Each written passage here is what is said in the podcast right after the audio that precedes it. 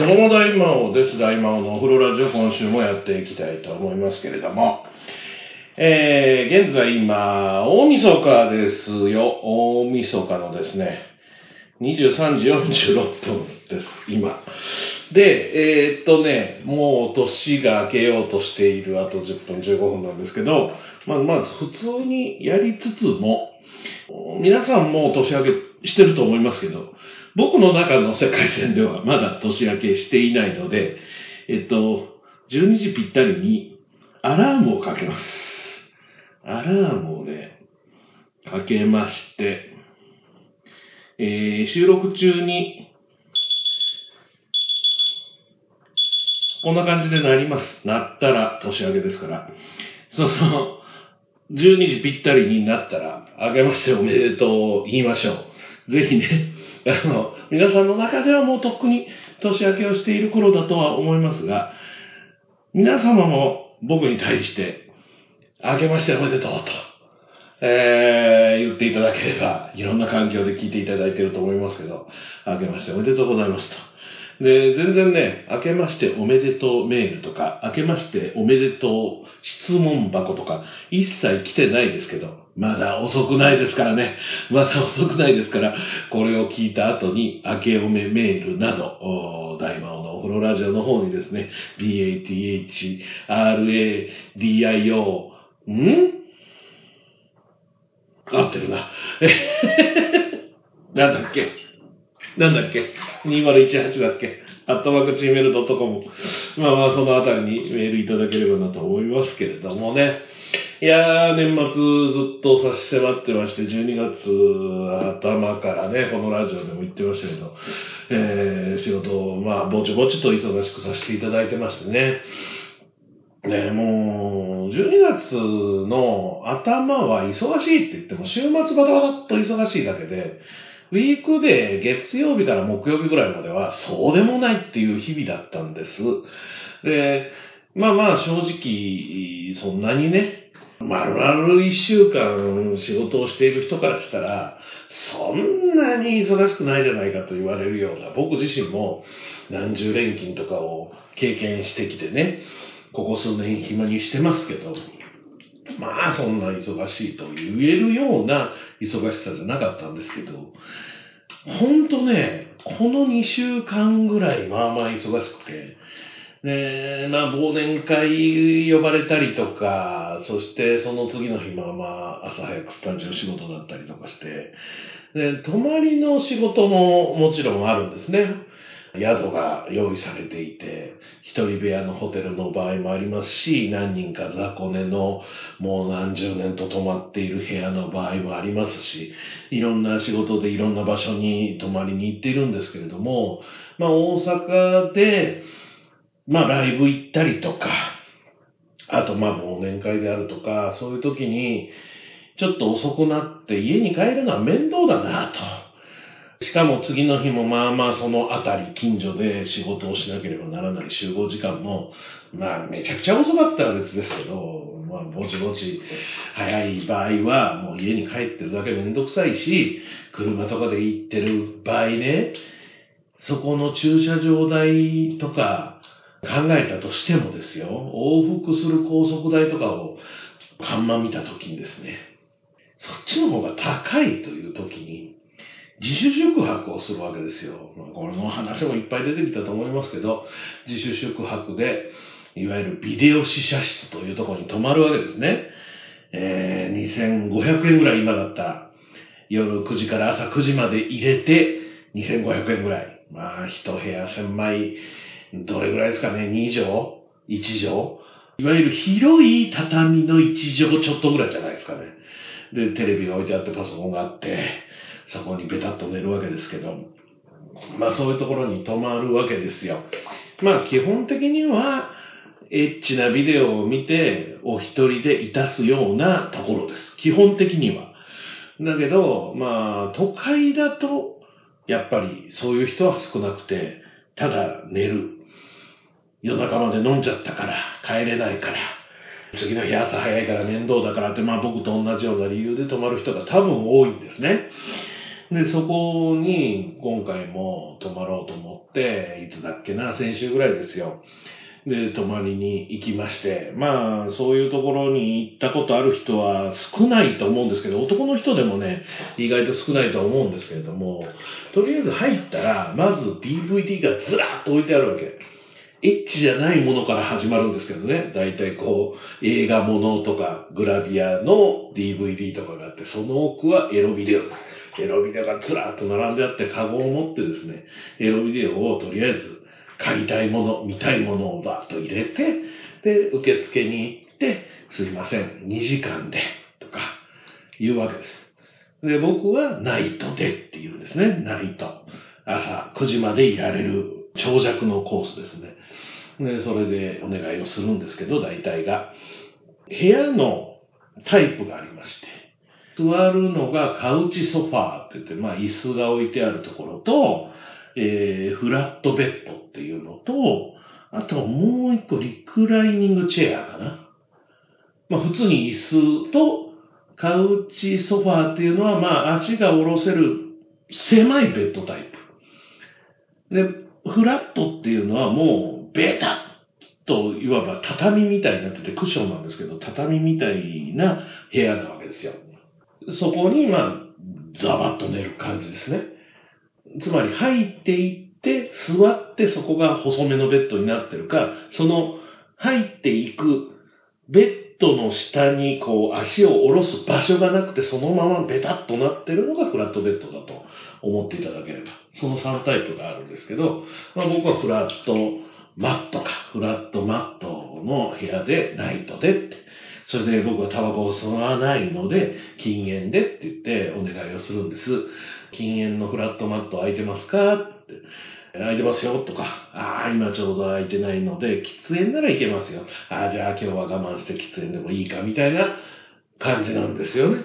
で、まあまあまあ、あのー、最近特にこの年末ぼちぼち止まってたっていうのもあるし、まあその前も2、3ヶ月に1回ぐらいはだいたい、その、ビデオシェア室には行っていて、いつも禁煙のフラットお願いしますっていう話をするんですけど、この間行きましたら、入っていきなり、ピーンポーンって言うんですよ。お客さんが入ってくるとピーンポーンって。で、その受付の中には店員さんいなくて、他の作業ね、部屋の掃除であるとか、DVD の入れ替えであるとか、そういうのをやられていたんでしょうね。あ、いらっしゃいませって外に来て、僕が何かを言う前に、あ、禁煙のフラット空いてますよ。僕の顔を見るなり、禁煙のフラット空いてます。あ、はぁってうろたえてしまいまして。まあ、顔は覚えられてるだろうなとは思いますよ。もちろん。こんだけしょっちゅう行く人っていうのも、まあ、一部でしょうしね。全然いないことはないでしょうけれども、結構、泊まる人の中では特徴的かもしれないですけど。いきなり、向こうから言われてしまったもんで、ああ、覚えられてましたか？みたいな。あまあまあまあ、お客さんは二度ぐらい来られたら覚えてるもんですよ、とは言ってましたけど。まあ、僕だからっていうのがあるでしょうね。全然特徴のない人は覚えてないんじゃないかと思ったりもしますけれども。まあでも、覚えられるキャラっていうのがね、やっぱり例えばアイドル現場とか行って、アイドルさんに一回チェキを取りに行ったり握手会行ったりして、二回目行った時に、あ、この間来てくれた方、お名前何でしたっけ？大魔王ですと。3回目行ったら大魔王さんどうもありがとうって言ってくれるのが一番嬉しいわけですね。僕は認知中って認知されるのが大好きですから、認知中なんですけど、ビデオ試写室の店員さんには別に認知中じゃないので、認知してほしくはないですよね。お店とかでもね、実はちょっとこっそりしておきたいタイプなんです、僕は。前も来てくれましたよね、とか、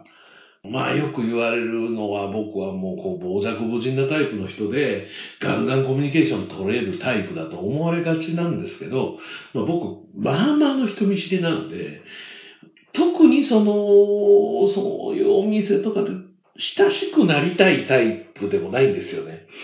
だから親しくなりたいわけでもないし、こんなあれで、あれあれですね、みたいな友達になってしまえば、うちに入ってしまえば、インボクシングできるんですけど、基本は常にアウトボクシングしておきたいんですよ。だから個人店ってね、行きますよ。お店いろいろ行きますけど、どこでも友達にならないし、なかなかその向こうも僕のことは、ああ、また来てくれたなと思っても、話しかけないじゃないですか。僕はだって話しかけられないオーラ出してますから。お店ではね。何を食ってる時も、何のお店であっても。一回きりしか行かないであろう、この人とは二度と会わないであろう店員さんには軽口叩けるんですけど、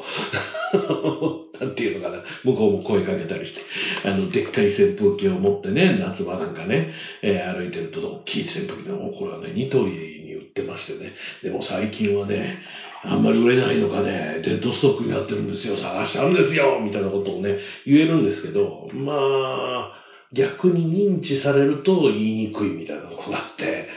なかなかこの辺が難しいところではあるんですけど、だからね、ビデオ試写室で認知されると、ちょい通いにくいじゃないですか。まあでも、僕はビデオとか借りないので、あ、この人はこういう思考の人なんだな、みたいなことはないんですよ。ビデオほぼ借りない。まあ借りたことないわけではないですけど、ここ最近は借りってないですね。めんどくさいんですよ、探すの。さっさと部屋入ってしまってからももう一遍出てきて、借りてってもいいんですよ、伝票を持っていけば。借りれるんですけど、それもめんどくさくて、結局もう寝るのが目的だから、エッチなビデオを見るのが目的なわけではないので、パソコン持ってたらパソコン出しますし、もうなんだったら見たければ自分のパソコンとかにあるものを見ればいいので、スマホ、タブレットでも見れるものはありますから、そういうものを見ればいいので、わざわざ DVD を借りるということはないんですが、そっちの思考を探られることはないですけど、禁煙フラットにいつも頼みに来るビデオは借りないやつっていうのまではもうインプットされているので、少なくともあのおじさんには。ちょっとね、えー、行きにくくはないですけど、また行きますし、あ、どうもです。いつものフラットマットとは言いますけど、まあ、ちょっとだけ苦手っていうところはあるのかもしれないですね。まあまあ、あの、認知していただけるのは、ある意味大変ありがたいことですので、ええー、まあ、ありがたいことだということで、次も行ったらフラットマット空いてますよと言われたいと思います。はい。ということで、年明けにまだなりませんけれども、いつなるのか僕もビビって、時計、ああ、今だった明けましておめでとうございます。びっくりした。明けましておめでとうございます。びっくりした。今オープニング言おうと思ってたとこですよ。もうちょっと早くオープニング言ってたら、オープニングテーマの途中でしたね。はい。えー、いやいや、まあまあでも本当に2024年明けまして、明けましておめでとうございます。大魔王のお風呂ラジオも今年も元気に毎週できる限り休まずにやっていきたいと思いますので、よろしくお願いします。ということで、ここから2024年の大魔王のお風呂ラジオスタートです。mobile telephone units on board must be turned off as it will interfere with the navigation and control systems of the aircraft. Thank you.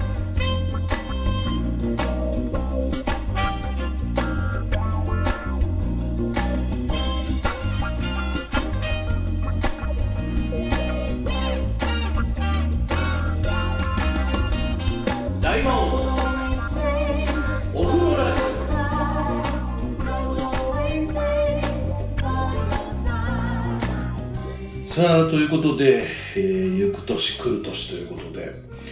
僕の予定ではね、このオープニングのテーマが終わった後、こうやって喋ってる時に行く年来る年が来るような感じで話を進めてるつもりだったんですよ。思いのほか長かったですね、オープニングがね。はい。ということで、まあ、2024年ということで、行く年来る年というテーマにしたんですけど、正直喋ることがない。ここら辺でピピピピピってなって、明けましておめでとうで話が進んでいく予定だったんですけれども、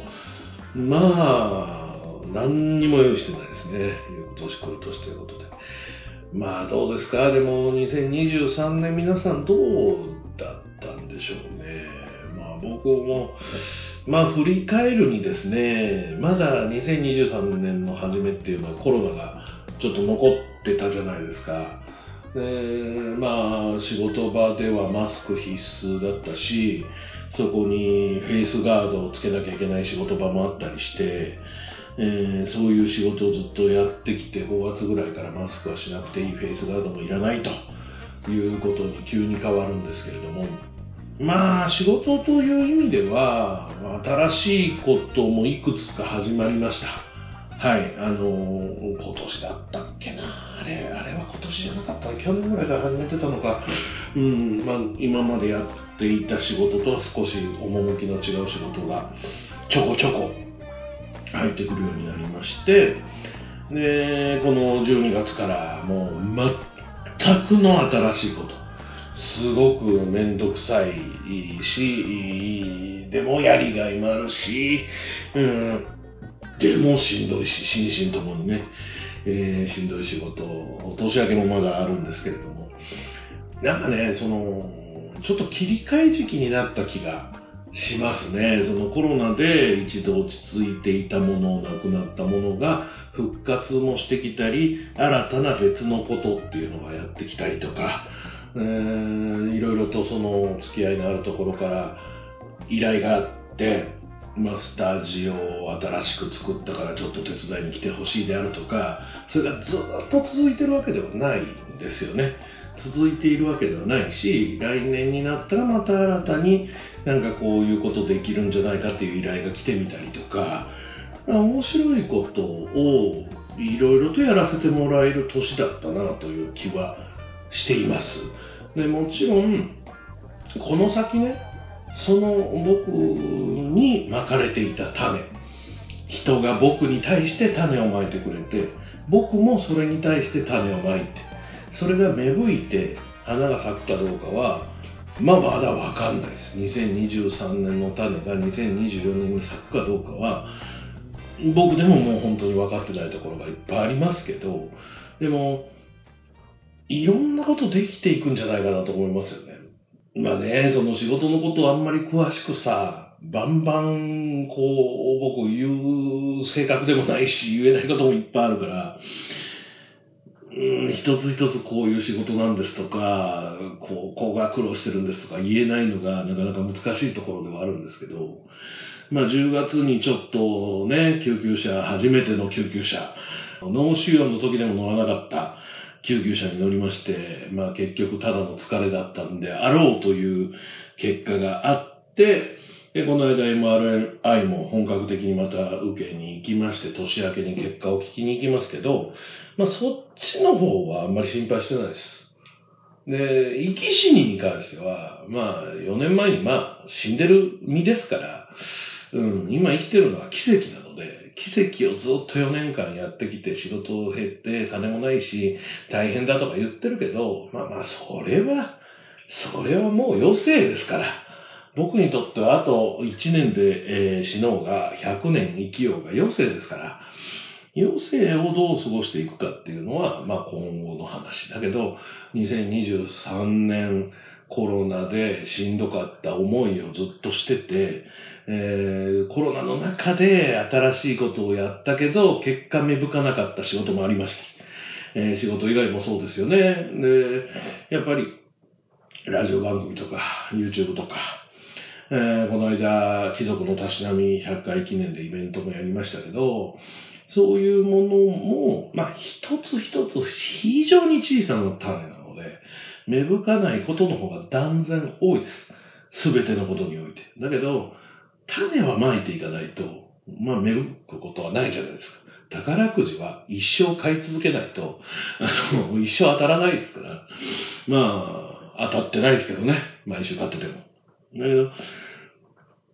そうやって一つ一つをこなしていく年にしていきたいなと思います。だから2023年にまいた種を芽吹くように育てるように頑張ってもいきますし、で、2024年にはまた別の新たな種がまけるように、僕に種をまいてみたいなと思う人が増えるように、こんな年齢ですけどね、えー、あの人なら大丈夫と言われるような仕事をしていきたいですし、仕事以外のね、こっち側の僕がやっている大魔王ラジオチャンネルというもの自体も、そんなむちゃくちゃ大きくしたいわけじゃないですよ。貴族のたしなみのイベントの中で言ってました。東京ドームでやっております。いや、実際はプラセボという、えー、小さいお店でやらせていただきまして、まあでも、本当に、あ、この番組聞いてくれてるんだな、好きなんだなと思ってくれるような人が、もう仲間ですけどね、皆さん仲間ですけど、そういう人たちが見に来てくれまして。それが、僕の知らない、えー、岩橋くんも知らない人が来るような、もちろん、アイドルライブとか、うーん、まあ、ここのところできていない東京でのイベントであるとか、そういうことも、ちょっとずつやっていかなきゃなって、正直モチベーションが全然上がってなくて、金もないですしね、負債を抱えた時に払う保証がないので、なかなかその辺ができなかったんですけれども、今年こそはやっていきたいことがいっぱいありますので、今今年こそはって言って、あれ？今年で合ってるのかな？来年はなのかなって今不安になりましたけど、えー、現在8分経ちまして2024年元旦でございますから、今年の抱負としてはそんな感じですかね。まあ毎年そうですけどね。仕事もそうですし、遊びというか趣味というか、こういう活動も全てそうなんですけど、なんだろう。パキッとここで始めるとか、パキッとここで終わらせるとかないんですよね。ぬるっと始まってぬるっと終わっていくんですよ。特に仕事なんかそうですよね。仕事なんか僕はあの会社員でもないですから、まあもちろん関わっていた番組が終わるとかありますけど、関わっていた仕事がもう依頼されなくなるっていうこの寂しい感じね。ありますよ。12月から始まった仕事だってどうなるかわかりませんよ。年明け、一応5月ぐらいまではぼつぼつあるみたいですけど、その先がどうなるか正直全然わかんないですけど。でも、そうやって次に次に進めるような感じでやっていけたらいいなと思ってますし、アイドルの現場に通うことも僕の中では糧の一つなので、えー、いろんなところを見て、いろんな糧を得ながら自分がやるイベントとかね、そういうものにつなげていきたいなと。そんな風に思います。2024年、まあ何度も言いますが、毎年こんな感じですけど、抱負としては。具体的なことは難しいですけど、蒔いた種を芽吹かせる新たな種をまくというところになるんじゃないかなと思っています。シードですね。ガンダムシードですね。一回も見たことないですけどね。はい。それでは、この後は朗読のコーナーです。えー、2024年最初の朗読のコーナーは、もちろんあれの続きですよ。当然ですからね。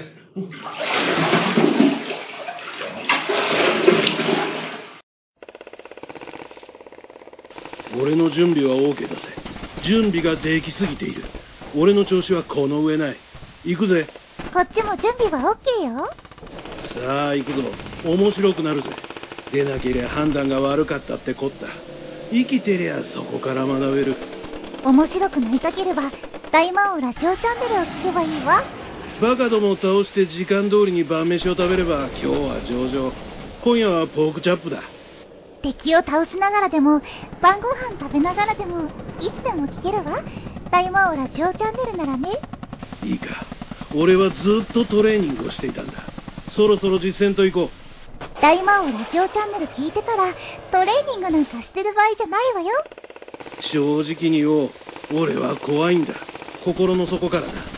なんてだ。俺に怖いもんなんてね。怖いもの見たさで、大魔王ラジオチャンネルの各番組を聞いてごらんなさい。きっとお気に入りができるわ。何事も最高の結末を迎える。少なくとも俺はそう信じてるんだ。大魔王ラジオチャンネルも毎回毎回結末を迎えるわ。それを気に入るかはあなた次第だけどね。大魔王ラジオチャンネル各番組はシーサーのほか、アップル、Amazon のポッドキャストでも聞けます。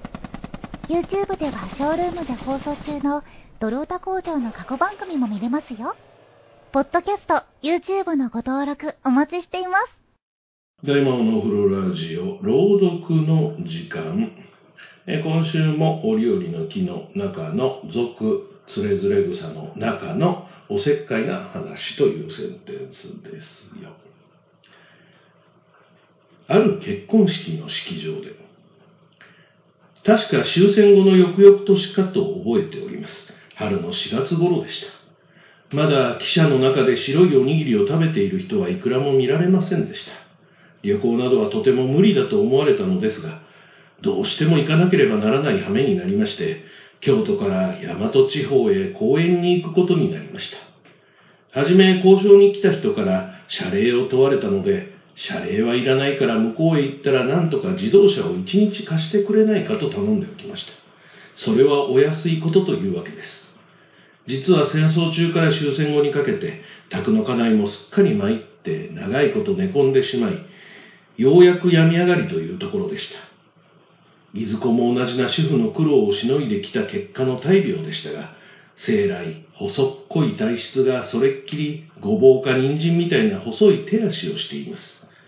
こいつを一つ慰めてやろうという気持ちから、その旅行に家内を連れて行ったというと、大変いい人みたいですが、実はやっぱり僕の身の回りの世話に連れて行ったわけであります。けれどちょっぴり稀には、女房にも何か楽しい記憶になる思い出を二人の記録に残してやろう。そんな亭主心もあったのは事実です。ところで、公演先の用も終わり、約束の自動車も貸してくれました。そこでちょうど大和地方の春でしたから、吉野山へ行ってみようということになり、丹波市から車で吉野山へ行きました。終戦後2年しか経っていないのに、花火電車は満員でしたし、山道は家族連れの行楽の列で大変な賑わいです。東京とは違うなぁと、その風景に感心して、超えてきた数年間の殺伐無慈悲な月日も忘れる思いがしました。そのうちに山頂に近いところで車が止まり、運転手君が指をさして、この谷間の向こうに見える一帯の花の山が有名な一目千本というところです。と教えてくれました。全く吉野山らしい景観です。僕らも車を降り、何も忘れて佇みました。すると僕らのすぐ前に一組の老夫婦が谷間へ向かった崖っぷちの草の上に新聞紙を敷いて置物のように座っております。やはり谷向こうの一目千本を眺めているのでしょう。行儀よく並んでちょこねんと座っているんです。僕はタバコをつけました。家内も僕のそばに佇み、こんな天地もあるのになんで人間は昨日みたいな業をやらなければならないのかと疑っているような眼差しで満目の目に見とれています。そのうちにふと気がついたんですが、草の上に佇んでいる老夫婦は、それぞれその膝の上にアルミの粗末な弁当箱を乗せ、手にお箸を持っておりました。麦飯か豆のご飯に見えました。梅干しに卵焼きか何かのわびしいお菜に過ぎません。それを一箸口に入れては、彼方の花の山を眺めています。思い出してはまた一箸口へ運び、開かずにそうしているのです。老夫婦はその間一言も口を聞きません。僕が一本のタバコを吸い切ってしまっても、まだ二人の間にイチゴの声もしませんでした。けれど僕はふと思ったことです。この老夫婦の無言というものは、実は生涯の宣言番号お互いに語っているものではなかろうかということなんです。どちらももう70絡み、女の方も白髪混じりのお人でした。一組の夫婦というものが恋愛か見合いか盛大な結婚式をされて門でしたか、また巷の裏で貧しい誓いをやった中か、とにかく出発はどうでもお互いがこうなるまで一つに暮らしてきたということは大変な人生記録の保持者です。歴史の中に自己の歴史を貫いてきた人です。僕は何かしら敬虔な気持ちに打たれ、老夫婦の姿に平和な虹の輪がかかっているように思いました。些細な妨げをしても悪いと思って、そっと靴音を忍ばせて少し離れたところへ足を移しました。僕の家内も同じような感動を受けたようです。しかし、僕らも口には何も語りませんでした。ただ、この広い世界で一緒になった男と女というものが、老夫婦の今位置している峰まで共に人生を歩いて、そしてあんな風にある一日を草の上に座って解雇してみたら、夫婦の歴史というものも定めし興味津々たるものだろうなという戦望だけが僕らの胸にも一致しておりました。仮にあの老夫婦の身になってその長い過去を紐解いてみるならば、それこそいろんなことがあったに違いありません。若かった頃は喧嘩もしたでしょうし、仕事の失敗とか、不治の災難とか、両人の浮気とか子供たちの心配とか、およそ男と女が一つ屋根の下に住んで起こりうるべき問題はみんな経験しているでしょう。そしてそれを今、この老夫婦は振り返っていたに違いありません。谷間を隔てた吉野山の花を前に、実は自分たち二人の歴史を二人で読み合っているのです。人が書いた歴史ではなく、男の一生と女の一生をかけて書いてきたお互いの記録です。夫婦の成功は人生の勝利です。人間の幸福なんていうものは、このあたりのところが最高なものではないでしょうか。強烈な刺激や物質的なものが幸福として永続されるはずもありません。帰するところは平凡なものです。新婚生活も瞬く間に平凡生活に入るものです。夫婦こんな陳腐な形式ってあるものじゃありません。その陳腐な伝統形式を承知して結婚しながら、平凡化すると、夫と嫁の主張が折り合わないで、がぜん男も居直り、女も居直るなんていうのはおかしな話です。僕は戦後的な夫婦解釈についてまだ多分な疑問を抱いております。昔、与謝野明子女子から直接聞いた言葉ですが、夫婦愛はその日その日の創作ですよ。私たち夫婦のことをよく人がどうしてそんなに仲がいいかと言われますが、毎日の創作ですからね。夫婦の愛情生活は。と言われた言葉が今でも思い出されます。平凡生活から初めて本当の夫婦の生活が始まるのです。それは秋子女子が言ったように何一つ他力に頼めるものでもなく、男と女一組ずつの創作です。ですからお食事の代わりに僕がこんなおしゃべりをしても、実は余計なおせっかいに似たようなことでしかありません。新しい夫婦評論や夫婦座談会などの記事も要するに多くはおせっかいな解釈や指導に過ぎまいと思います。なぜならばもしそれを標識として自分たちの新婚生活を進め、仮に大きな破綻や痛手を受けたとしても、社会的には誰も責任を持ってくれるわけではありませんからね。僕のおせっかいもこの辺で、どうも失礼しました。はい。ということで、先生がどなたかの結婚式のスピーチで言われた言葉をそのまま文章として、えー、再録されている。まあ今時ね、ビデオで残ったりしてますけど、こうやって文章に残されるっていうのも、なんかこう、こそばったいというか、これ自分で残されてるのかもしれませんけれどもね、えー、誰かが再録して、残してこうやって置いているのか。まあ、あの、よくお手紙とかが死んだ後に、こう発掘というかね、見つけられて、えー、まあ言ったら大魔王資料館みたいなものができたとしてですよ。そこに飾られるとか、絶対嫌ですよね。絶対嫌。パソコンとか探られて、LINE とか探られて、全部置いとかれるの。絶対嫌ですよね。いや、本当に。恥ずかしめられてると思いますよ。坂本龍馬の手紙だろうが、与謝野明子の手紙だろうが。その人に対して出したもの。世間に対して出したものはね、いいと思いますけど、世間に対して出したものじゃないものをさらされてるっていうのは悲しい、恥ずかしいことなんじゃないかなと思ったりはいたします。はい。ということで、この後はエンディングです、まあちょっといろいろあって短く収めようと思います。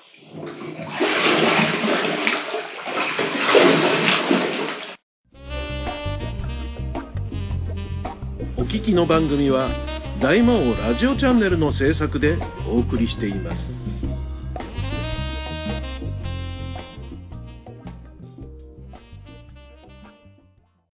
さあ。2024年始まりましたけれども、2023年のドラマ、まあいろんなもの見てました。朝ドラも見てましたし、いろいろ見てましたけど、ブラッシュアップライフが結局一番良かったんじゃないかなと思って、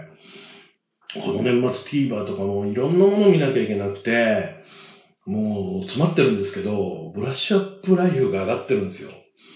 で、もう1話は残して2、3、4話は消えたのかな。今5、6、7話が公開されてて、それが終わったら、あと8、9、10っていうのが多分公開されるんだと思うんですけれども。いやー、本当にいいドラマだなと思って見てたんです。でも、やっぱり最後まで見てよかったなと思いつつ、1話をもう一度見ることはやってないわけですよ。したらね、1話にものすごい伏線が張られてることに気づいたんですよ、今回。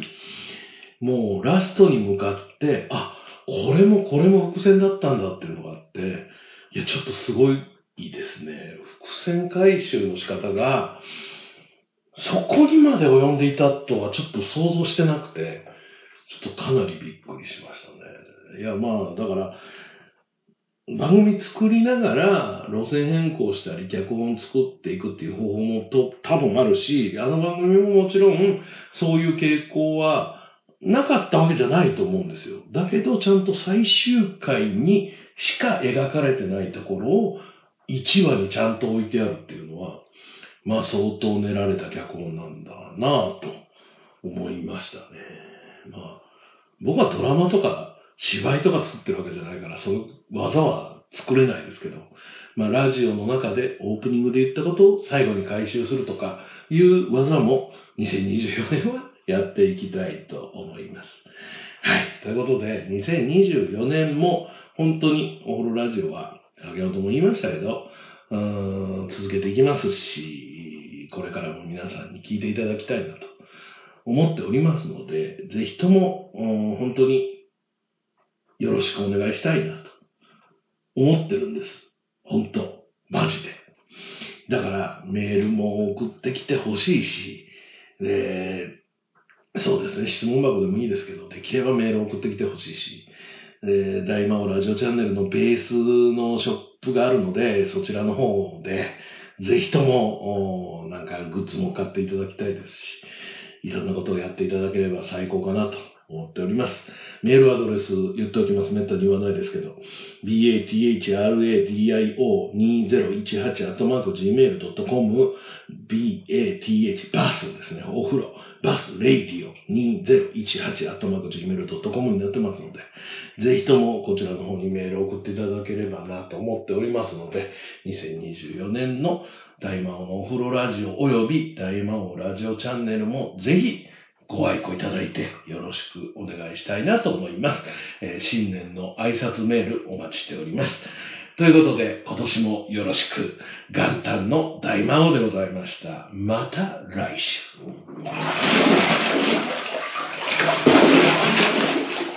大魔王のお風呂ラジオ。この番組は、大魔王ラジオチャンネルの制作でお送りしました。